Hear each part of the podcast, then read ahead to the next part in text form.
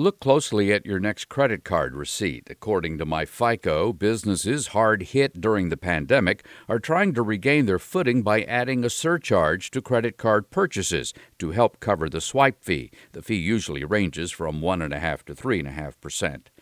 The Federal Trade Commission is warning vacationers that scammers have set up fake rental car sites to trick unsuspecting travelers. They offer great deals, but there's one big tip off that they're crooks.